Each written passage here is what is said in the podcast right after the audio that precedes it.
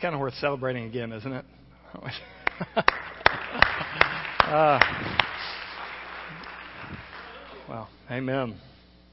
He's alive, and it changes everything. Let's let's pray, and then uh, we're gonna we're gonna work our way to First Peter uh, to talk about the resurrection. So, Father, your Son is alive, and it changes everything. He's alive, and so our hopelessness becomes hope. He's alive, so we've been rescued from the domain of darkness into the kingdom of the Son of your love. He's alive, and even in sorrow, even in crosses, there is joy set before us because He's alive. He's alive, and so death is defeated, and even though we die, we shall still live. He's alive and our sin has been crushed and your wrath against us has been satisfied and we have been set free to be your children because He's alive. And Father, just as you raised your Son from the dead by your glory, you have raised us from death to life to live a brand new life, to walk in the newness of life. You've changed us today. You're changing us today. So, God, don't let us think about this as some past event. Don't let us think about this as some future thing we're waiting on. But let us see it today. Behold Jesus today. Be changed by his life today. The, the new creation that we are in Christ would live itself out and we'd look more like Jesus. We'd look more to Jesus. Father, we know that we just can't do that on our own. And so we ask you to do it for us, Father. We ask you to do it in us, Father. God, my words are weak. They're just words. But you are powerful, God. Your word is powerful. It is living and active. And so I pray, Father, that your words would be living and active today. They would be living and active to take a withered, dead faith and resurrect it to life. They'd be active to take those who are dead and make them alive again. They would be active, Father, to take those who are in hopelessness and despair and fear and be made courageous and made hopeful and made alive. God, would you do that? We pray it in Jesus' name. Amen. So as we work our way to 1 Peter, um, I want us to think about today and focus on today that the resurrection of Jesus is not just some historical fact that we study. Because I think we get stuck in that sometimes. Yeah, there was this cross, and yeah, there was this tomb, and it was a nice tomb from a really rich guy, and he gave all this nice money to make sure Jesus was buried well, and yeah, on the on Sunday these ladies came, and and the tomb opened up, and there were angels, and all that is so great and amazing in the past. I don't want us to do that. I want us to treat the resurrection the way the scripture treats the resurrection. It's a present reality in the life of the believer. It is a present power in the life of the believer. It is not something in the past only, though it is in the past, true and historic. It's a present reality that God has applied to our life. It's a present power that God has placed into our life to live out. And so I want us to look at it from that perspective today as we look at, at 1 Peter 1, 3 through 9. And so yes, it is historical fact. Jesus bodily rose from the grave. Real body, real flesh that could eat fish, that could be touched by Thomas, that could be seen, that could be talked to. He did rise from the dead. He did prove that by appearing to many, by the, to the disciples and to the ladies and to an expanded group of disciples and to 500 people over a period of many weeks. He, he did appear. He, he did prove it that he rose from the dead. The resurrection becomes the linchpin of our faith, right? Paul says, if it's not true, we of all men are most to be pitied. And so it is historic, it is real, it matters, and it's also present. It's also a present reality. Because, you know, a lot of people died on Roman crosses. A lot of them. A real lot of them. And I'm sure some of them even claim some measure of greatness. What separates Jesus from all of them is the resurrection. What separates the Christian faith from all of them is a living, resurrected, forever at the right hand of the Father King. That's, that's all the difference in the world. It is that God became flesh and He dwelt among us and He took a cross and He died and He rose again from the dead. That's the thing. That's the difference. But it's got to make a difference in our lives today. Have you ever met this Jesus? I'll just go ahead and press it on you. I know that this is a special day and, and, and more people come today than, than some other times of the year. And so, have you ever seen and met the resurrected Jesus? Have you ever been confronted with sin that separates you from a holy God? Have you ever been confronted with the wages of your sin is death? And then has the Holy Spirit ever confronted you with a picture of Jesus, the glorious God made flesh, dying for your sins, rising again to offer you life? And have you, have you ever repented? That is big church word to say turn away from your sin and your self rule and, and, and you being the God of your own world and you being the lawmaker of your own world. Have you ever turned from that?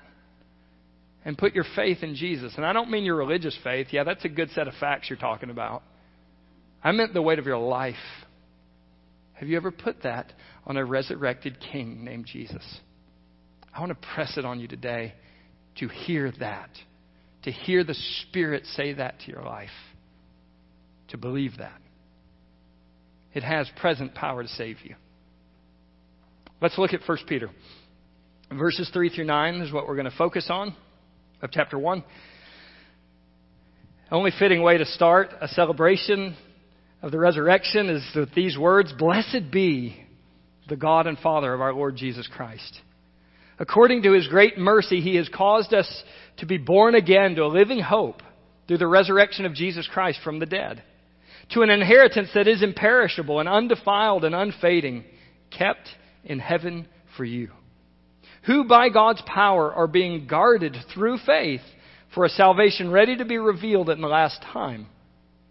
In this you rejoice, though now for a little while, if necessary, you have been grieved by various trials. So that the tested genuineness of your faith, which is more precious than gold that perishes, even though it is tested by fire, may be found to result in the praise and glory and honor at the revelation of Jesus Christ. Though you have seen him, or not seen him, you love him. Though you do not now see him, you believe in him, and you rejoice with a joy that is inexpressible and filled with glory, obtaining the outcome of your faith, the salvation of your souls. So let's look at that. The resurrection secures for us a living hope. The resurrection secures for us a living hope. And you may be looking at this and thinking, you know what, that, that doesn't necessarily feel like an Easter passage. Resurrection's only mentioned once. But the resurrection puts its thumbprint on the top of every single other thing that comes out of the text. Everything that is true in this text of us, everything that is true in this text of our eternity, everything that's true of this text in facing the pain of life in a broken world, everything that's true about seeing and loving and believing and rejoicing in Jesus has the thumbprint of the resurrection on it. It is only by the means of the resurrection that we enjoy these things. And that's what we're looking at. The resurrection secures for us this living hope. The resurrection secures for us this living hope. Let's look at some of it. Of an internal, of eternal inheritance that the world can't tarnish or take away. Of an eternal inheritance that the world can't tarnish or take away. Have you ever noticed this? Everything rusts. Everything decays. I have to buy a grill every two years. This one's lasted me like three, and so I'm pretty excited. But like every two years, I have to buy a brand new grill. Because the grates start to crack and wear out and rust. The little burner plate covers, you know, they wear out. The burners themselves start to, to deteriorate and they won't spit out fire the right way or they rust. And then the racket of these grill companies is, it's cheaper to buy a new grill than to buy the grates and to buy the burner covers and to buy the burners and fix the thing. Everything wears out. When you drove here, you passed like 30 car lots. You know why? Everything wears out. Everything wears out. You may have passed a doctor's office or two. A few of us, if we, as we have aged, realize these bodies wear out. Lowe's has aisles after aisle after aisle of appliances because everything wears out. Your microwave wears out, your dishwasher wears out, your stove wears out, your refrigerator wears out. I think this is God's way of shouting to you, don't build your life on stuff that wears out. I think it's God saying throughout everything that you experience in life, from your body to the material world, it's in decay. Don't build your life on this stuff. Build your life on something that doesn't wear out. Build your life on something that's eternal. Build your life on something that can't be stolen. Build your life on something that can't shake because it's temporary, or shake because it's threatened, or shake because it wears out. And God is saying everything fades except for me. Build your life on me. I think that's what we're seeing in this first section as we see it. Jesus said it this way Store up your treasure in heaven, where neither moth nor rust destroy, or thieves can break in and steal. That's what he's saying. Build your life and place the treasure of your life and place the affections of your life in the kind of things that the world can't corrupt or steal from you. Make sure the true treasure of your life is banked somewhere where it's safe. And this passage is going to tell us where that is. So let's look at it. Quick overview. It's a very fitting that the, the section starts out with blessed be. Blessed is the word that means to speak well of or to speak a good word over. We would use the word praise for it. And so, blessed be. Praised be. What is the only fit response to the resurrection? What is the only fit response to being born again? What is the only fit response to having a hope that is alive and not dead? A good word about God called praise. Blessed be. And then he gives the list, he gives the reasons. This overflow of the passages, the goodness of God brought to us in salvation, is overflowing to us as a praise, as a reason to praise, as a prompter of, of worship out of our lives. And so he goes to that, blessed be. And then he talks about things, oh, look what it's purchased for you. He's born you, you're born again to a living hope. The hope that is alive. You have an inheritance that's eternal. And all of that gives you the ability to have joy when in this world it's necessary and it's going to happen that you have trials. And so in the pain and brokenness of this world, you can have joy. Not because of the trials, but because of the inheritance secured for you and the salvation bought for you and the hope that's yours in Christ. You can face whatever this world brings you. With hope. With joy. And then he closes it out almost in poetic form. This Jesus you haven't seen and yet you suffer for him, you love him. And it hasn't stolen your love to suffer, it's enhanced your love to suffer. And this, this, this Jesus that you still don't see with your eyes yet, you still believe in him. You still live in faithfulness to him. And you still rejoice with a joy that people cannot comprehend. So that's kind of the overflow of the passage. Let's, let's break it down. Let's look at it real quickly. Blessed be, speak well of. This is a huge term as you walk through the Old Testament, and it shows up in several of Paul's letters in important places too. God does this to creation. He blesses it. He speaks a good word over it. The first thing he does for humanity, he blessed them. He spoke a good word over them and said, Be fruitful and multiply and fill the earth and subdue it. He blessed the Sabbath day. And it's also used not just of God to creation and to people and the Sabbath, it's also used of people to God. Speak a good word over, to praise.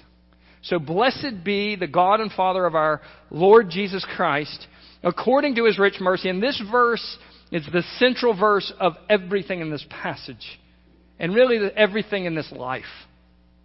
According to his great mercy, he has caused us to be born again to a living hope through the resurrection from the dead.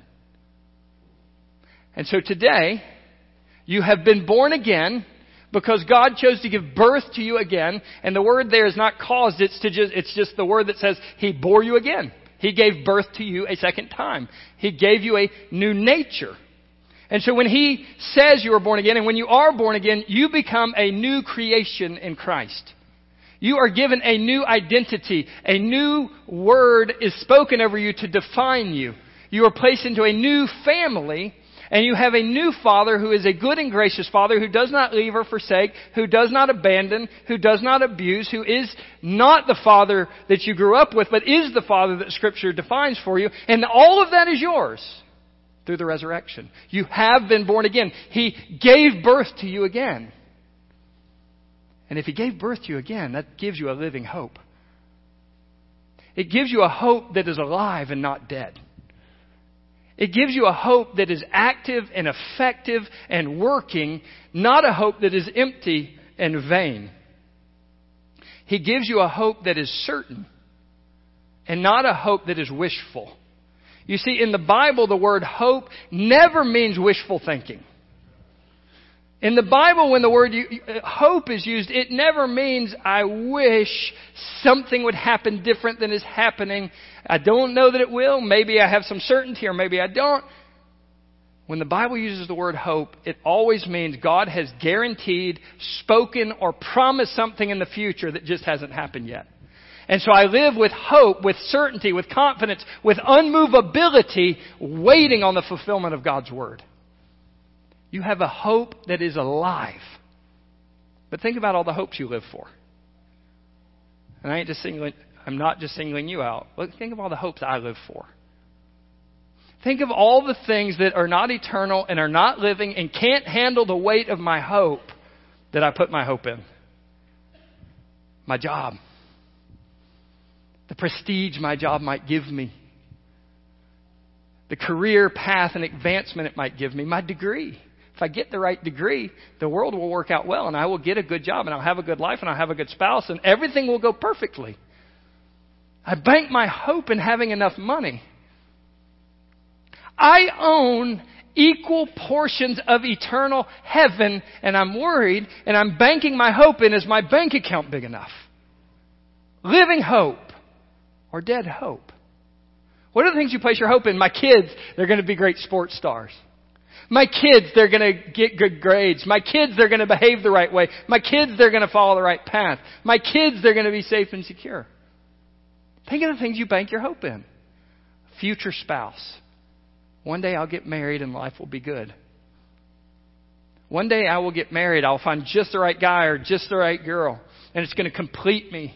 And it's going to be just like the movies. Of course, there's others who are married in this room and they're like, if my spouse would just, I'd have hope again. Right? Anything we place our hope in outside of the resurrection of Jesus Christ and the inheritance purchased for us by that shakes. It's empty. It can't hold the weight of hope but He's given us through being born again by His Spirit, by His gospel, a living hope that is alive and it is effective and it does not fail and it does not shake and it cannot be threatened by anything.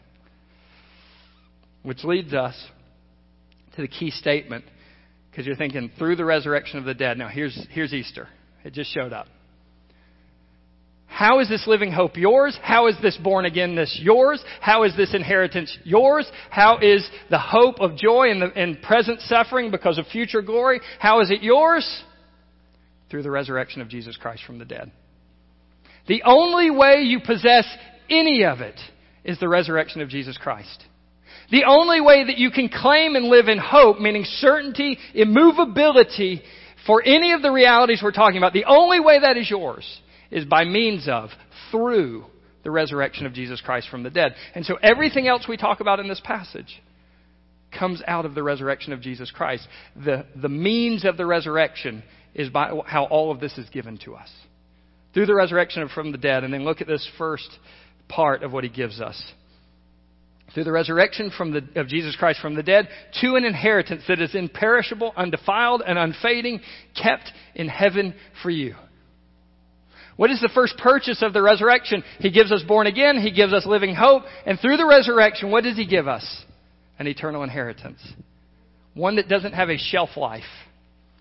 One that isn't stuck in the back of your refrigerator and you finally get to it and it has this horrible smell that you finally trace down because it's like six months out of date. It's not perishable. It doesn't have a shelf life, the eternal inheritance that He's given us. It is not defiled. That is, it's not stained. There is nothing about it that is corrupted. There's nothing about it that has a stain on it. And it's unfading.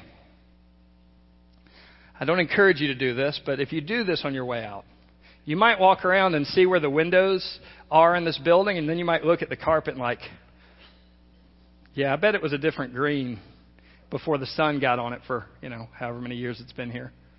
Right? You might notice that. It fades.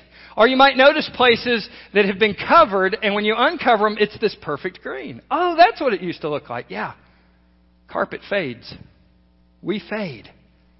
Our inheritance through being born again, reserved for us by belonging to Jesus, does not fade. The sun doesn't bleach it, it doesn't wear it out. And it's kept in heaven for us. The word kept is to send troops into a city to secure it. And so God has given us a treasure in the city of heaven that's reserved for us forever. It's eternal. And then He moved in the power of His sovereign hand, sat in the middle of it to secure it, and it cannot be touched again. It is kept for you in heaven by the power of God. It is kept for you in heaven and cannot be taken by any human hands or by any human effort. It's kept by God. And then look at this. It's guarded by God's power through faith. Now here we get one of those conundrums, right? Because if it's kept through my faith, it doesn't feel quite as unfading as if it was kept by something else. Now, you may have a better way of doing it than me, but I have more faith some days than other days. My faith is a little more vibrant, a little more alive some days than others. And yet, it's kept by my faith, this eternal inheritance. But it's not just kept by my faith, is it? It's kept by God's power through faith. God sovereignly keeps and guards my inheritance and uses the means of my faith as part of that. And so it is His power that keeps me faithful. It is His power that grants me faith to keep going. It is in salvation and the gospel and the sealing of the Holy Spirit that faith is given and strengthened and undergirded by the power of God. And so you have divine sovereignty and human responsibility beautifully working together to secure for us this eternal inheritance that doesn't wear out. And then look at this last statement here. Through faith for a salvation ready to be revealed at the last time. What has God kept for us? A salvation and an inheritance that's ready for us at the last time. So your salvation is in the past. If you're saved. There was a time in your life where the gospel was declared to you where you turned from yourself and you put your faith in Jesus, the Holy Spirit sealed you until the day of redemption. Past, completed. But did you know your salvation is also a present tense process in your life? The Bible speaks of it, you are being saved, meaning present tense salvation is working out in your life to make you look more like Jesus.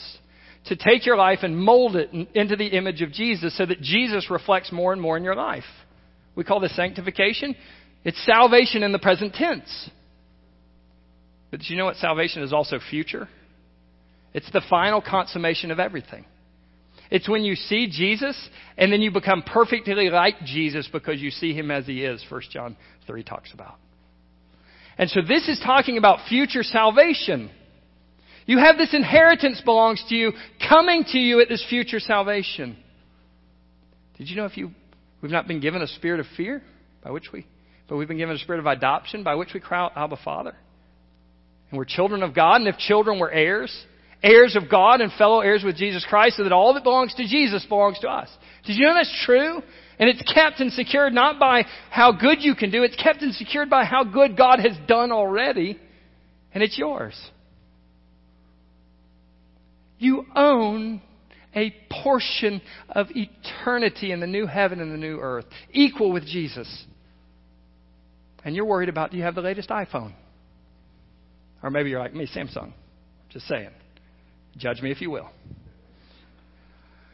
You have a portion of eternity and you're worried about your bank account. You have a portion of eternity and you're worried, do I have the right label on my clothes? You have a portion of eternity and you're wondering, does my, is my job successful enough and put enough image up in front of people?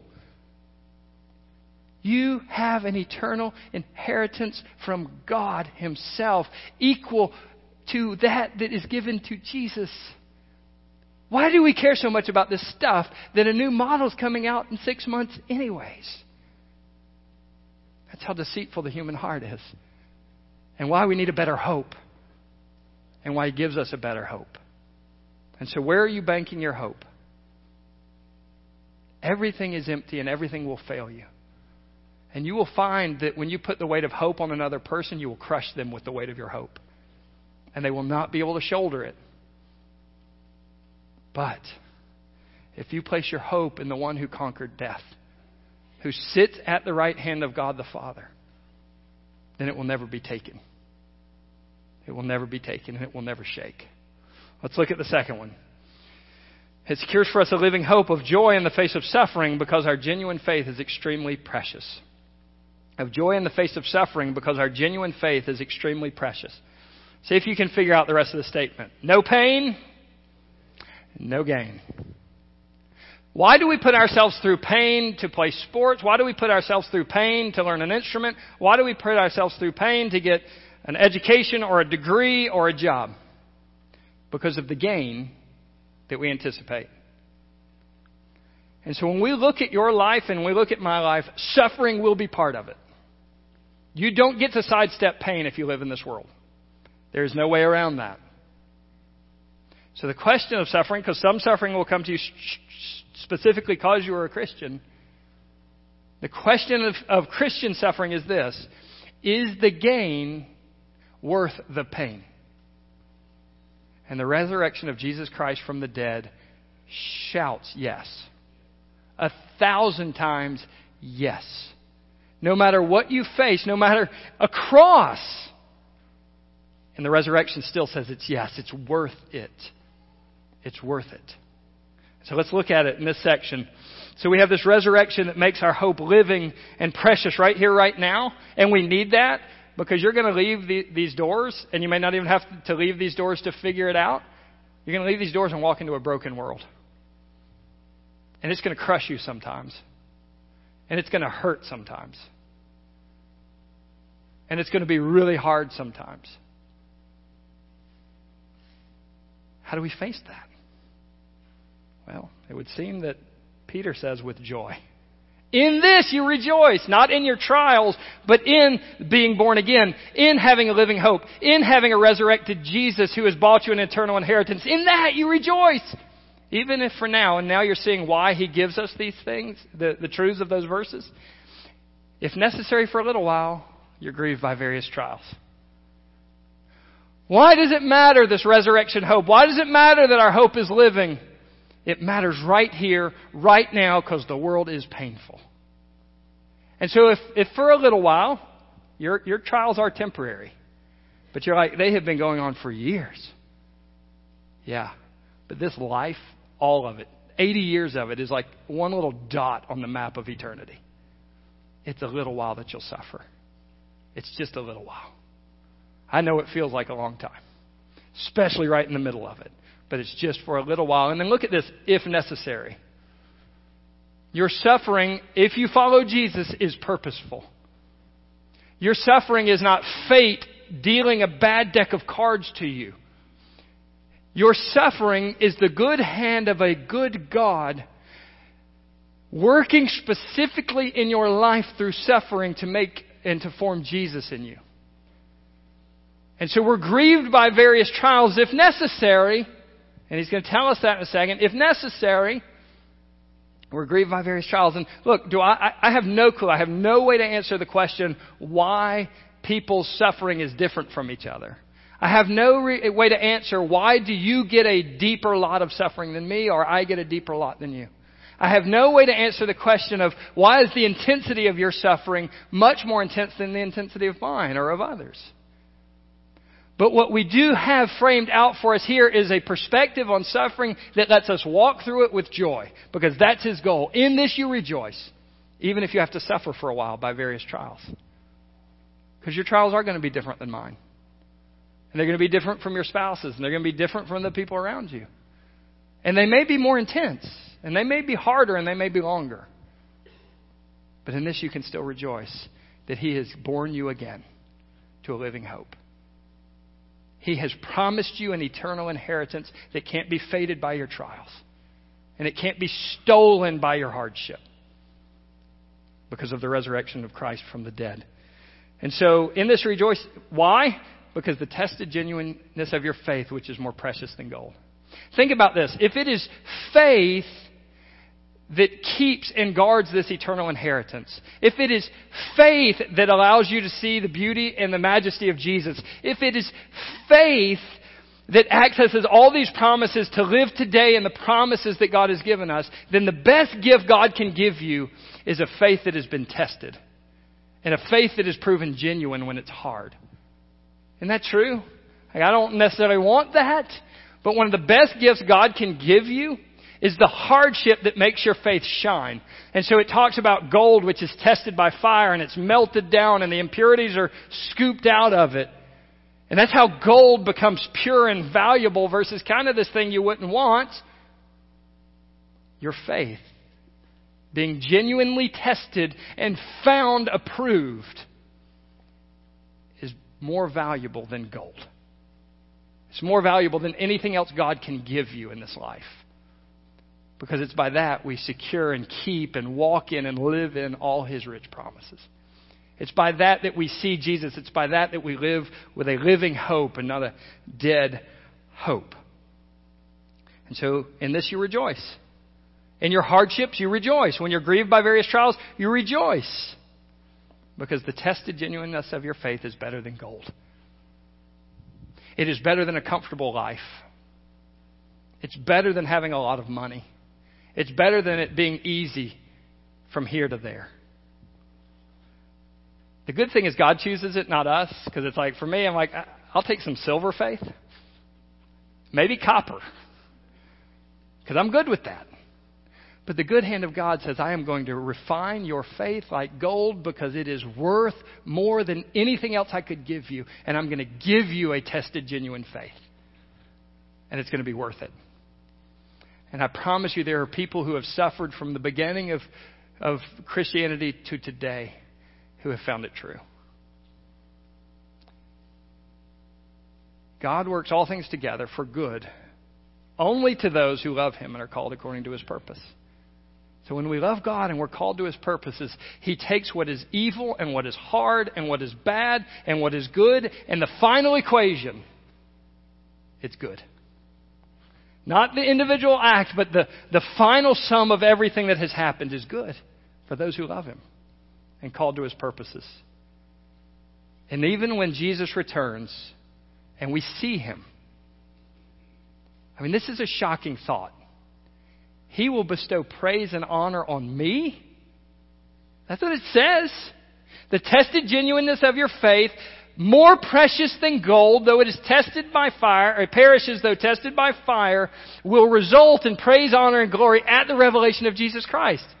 I have nothing but what He gave me, and yet what He gave me, He's going to come back and bestow honor on me for having.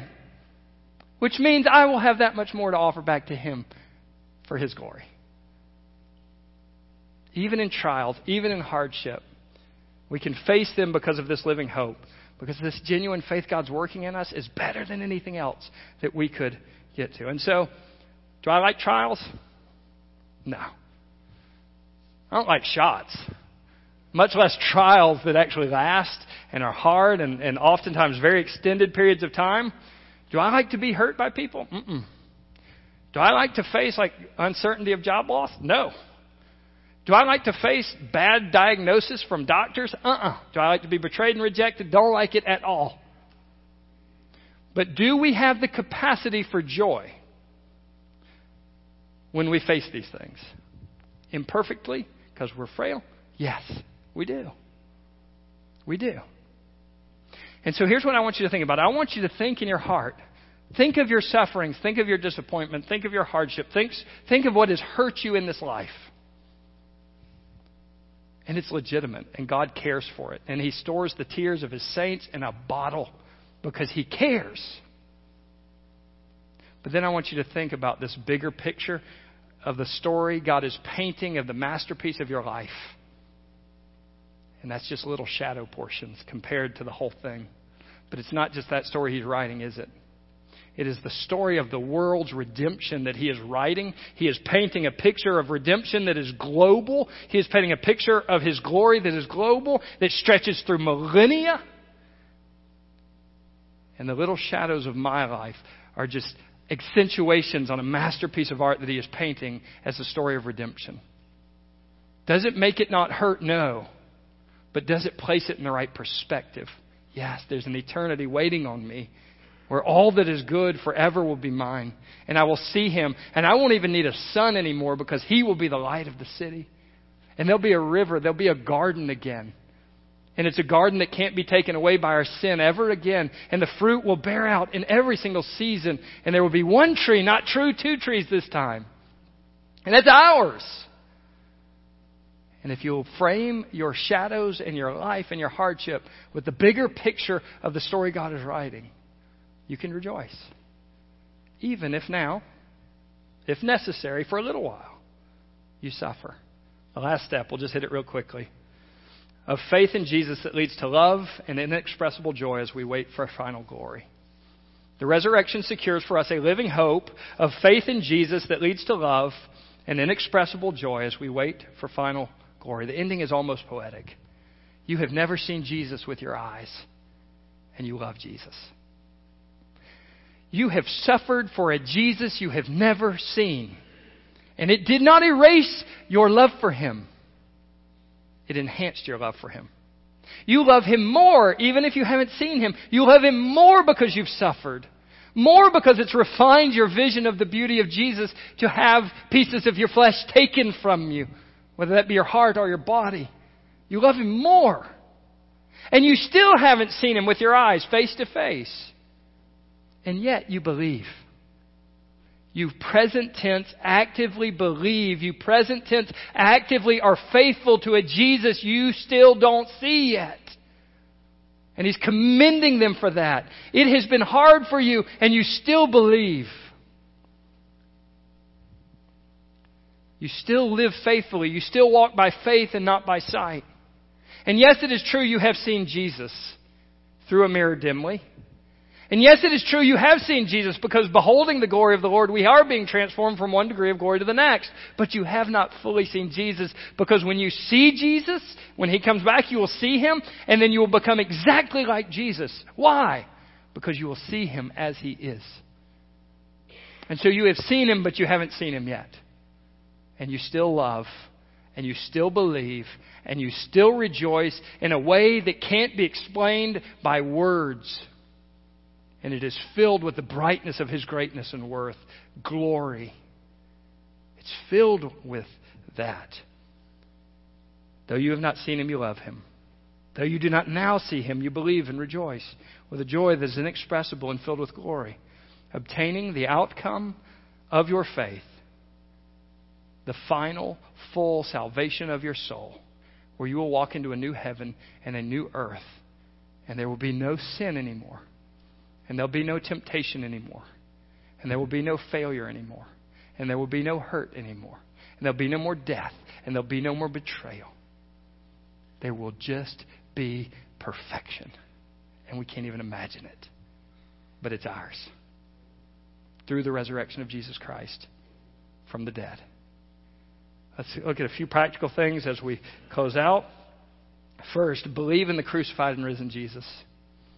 I beg you to hear the voice of the Spirit calling you from death to life if you have never placed your faith in Jesus. And I'm not asking, do you have some religion on you? That will not save you. I'm not asking, have you done some good works? That will not save you. I'm not asking if you have zero concern for religion whatsoever and your family drug you here and just to please grandmama you showed up. That does not mean the Holy Spirit does not have a divine appointment with your life. And so I beg you to turn from your sin and place your faith in Jesus. But I think it's easy to fall into another group that needs this statement as well. Believe in the crucified and risen Jesus if your faith is withered. Because it's easy to walk through this life and to walk through its pain and to walk through its routine and to walk through its distractions and your faith shrivel up into almost nothing.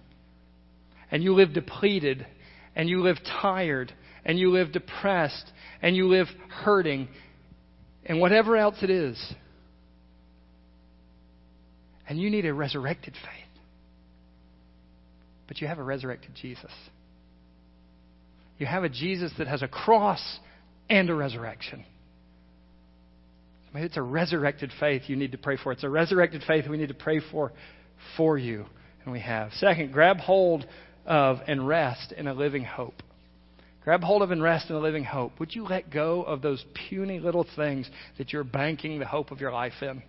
It's going to be worth it if I have this. It's going to be better if I have this. Would you instead look to the one who went to death and conquered it and sits at the right hand of God, securing for you all that we've talked about? Would you cling to him for your hope? I would just ask you to turn. We call it repent. Turn from these false hopes and restore your hope to the one who can hold the weight of it without being crushed. Last one. Resurrection can hold the weight of our sorrows and it can compel our faithfulness. There is not one thing you'll experience in this life that the cross and the resurrection are not sufficient to carry with you. There is not one thing somebody can do to you in this life, not one thing that's been inflicted on you in this life, that Jesus is not big enough and his resurrection is not big enough to carry and to redeem and to comfort and to use purposefully. The resurrection is big enough. Jesus is big enough to carry the weight of your sorrow, but He's also big enough to carry the weight of your faithfulness in your service to Him. Our present growth and getting through it all, our future glory, it all comes down through the resurrection of Jesus Christ from the dead. If it's not true, pity us. If it's true, it changes everything it secures for us everything. Let's pray. So, Father, in the name of your Son Jesus, we bow. The one who died our death and rose and offered us his life. The one who took our sin and gave us his righteousness. The one who carries the weight of hope and is not crushed but fulfills the one who takes sorrows and comforts, because you are the God of comforts and the Father of all mercies, the one who, according to his great mercy, has lavished mercy on us. We come to you, Father. We come to you, Father. And we ask you to visit us with your comfort, with your salvation, with your hope, with your prodding towards faithfulness to live, God, the life and the mission that you've died and resurrected to give us. We pray that in Jesus' name. Amen.